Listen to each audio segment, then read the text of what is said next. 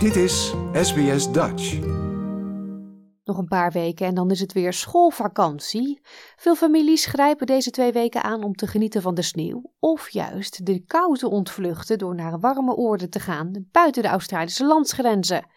Als je naar het buitenland reist, heb je mogelijk vaccinaties nodig om jezelf te beschermen tegen infectieziekten die ofwel niet aanwezig zijn in Australië of die vaker voorkomen in andere delen van de wereld.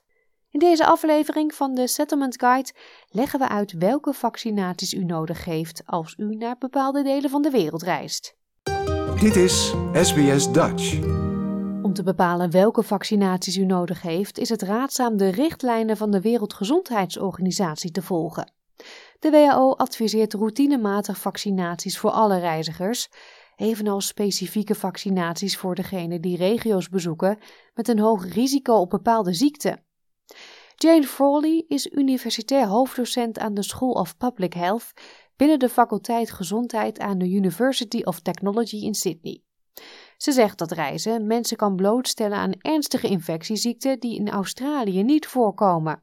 The last thing you want on holidays is to be sick. And traveling to different parts of the world definitely exposes you to infectious diseases that aren't necessarily even in Australia or aren't common in Australia. And some of these are things like TB, typhoid, rabies, yellow fever, for example. Gezondheidsrisico's variëren per regio en moment. Er kunnen nieuwe uitbraken zijn en er kunnen nieuwe vaccins beschikbaar komen, zo legt professor Frawley uit. Other countries around the world have diseases that are much more prevalent and sometimes endemic to that country, which means that those diseases are entrenched in those countries. And these can be diseases that, that your body and your immune system may not have ever seen before. So having a vaccine is really important so that if you do come into contact with it, you'll be protected. Australiërs die naar het buitenland reizen hebben vaccinaties nodig afhankelijk van de bestemming, het land en de verblijfsduur. Het inwinnen van professioneel medisch advies zorgt ervoor dat u advies op maat krijgt op basis van bestemming en specifieke gezondheidsbehoeften. Professor Frawley raadt alle reizigers aan om hun huisarts te raadplegen. Depending on the country that you're going to, they'll have a list of vaccines. Some countries have uh, compulsory vaccines as well. So if you're visiting that country, you have to show proof that you have certain vaccines. So your GP will know that. And your GP will also know what vaccines you've had. So they'll know whether you need a tetanus booster or, for example, COVID 19. Ze zegt ook dat het belangrijk is om het overleg met uw huisarts niet uit te stellen tot het laatste moment, omdat voor veel vaccinaties meer dan één dosis nodig is. A lot of people forget about vaccines until they're about to go make a quick appointment with the GP, but often it's too late. Vaccines take a little while to get into your system, for your immune system to mount a response, and so therefore for you to be protected. So at least six weeks at minimum, but preferably around 12. So around 12 weeks, three months before you're thinking of traveling Professor Nicholas Wood, een expert op het gebied van klinische vaccinologie aan de Universiteit van Sydney, benadrukt dat de specifieke vaccinaties die u mogelijk nodig heeft, worden bepaald door verschillende factoren, zoals gezondheid, leeftijd, levensstijl en beroep. Samen worden deze factoren HALO genoemd. Certainly, if your health is poor and you are on additional medications or immune suppressants, etc., even more important that you get the routine vaccines like flu, etc. But the person should say, you know what, I've got diabetes, I've got chronic lung disease, and I'm on an immune suppression drug. And I want to travel, probably do need some extra vaccines. Therefore, I need to make time to go and check with my GP and get an individual vaccine schedule. Er zijn verschillende vaccinaties die algemeen worden aanbevolen of vereist zijn voor Australische reizigers, waaronder hepatitis A, buiktyfus, gele koorts, meningokokkenziekte, COVID-19 en hondsdolheid.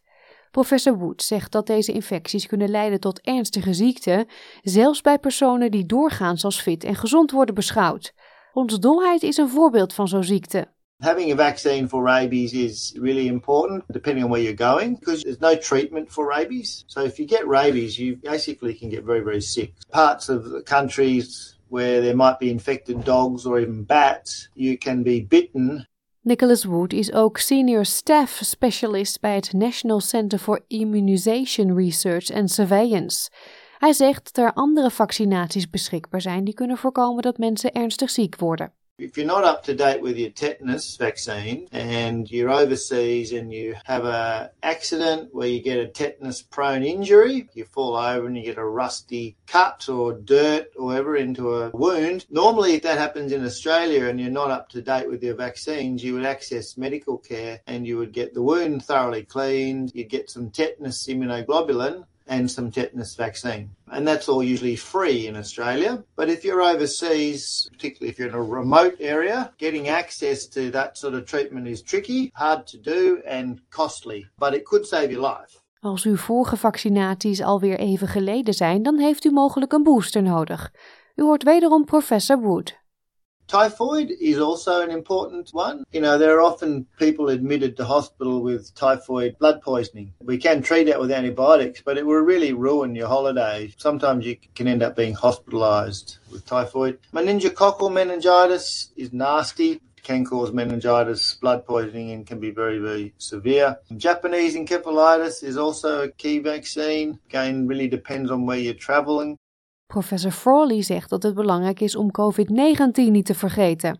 Definitely talk to your GP about a COVID 19 vaccine if it's been at least six months since you've had a vaccine or since you had COVID 19 itself. Definitely get a booster. COVID 19 is still very prevalent around the world, in every country in the world, and you increase your risk by being in an airplane, on a cruise ship, on a bus, and just in busy places. In zeldzame gevallen kunnen allergische reacties optreden na vaccinatie. Als u zich zorgen maakt over vaccin-gerelateerde bijwerkingen, dient u uw arts te raadplegen. Bijwerkingen kunnen gemeld en besproken worden door te bellen met de Adverse Medicines Events Line op 1300 Medicine. Dat is 1300 633 424. Voor degenen die in het buitenland gevaccineerd zijn, is het noodzakelijk om dat te registreren in het Australian Immunisation Register, de AER, voordat ze een certificaat krijgen. Alleen Australische medische professionals in Australië kunnen records toevoegen aan het register. U kunt uw huisarts of andere medisch specialisten om hulp vragen. Deze settlement guide werd samengesteld door Chiara Pazzano. Like, deel, geef je reactie. Volg SBS Dutch op Facebook.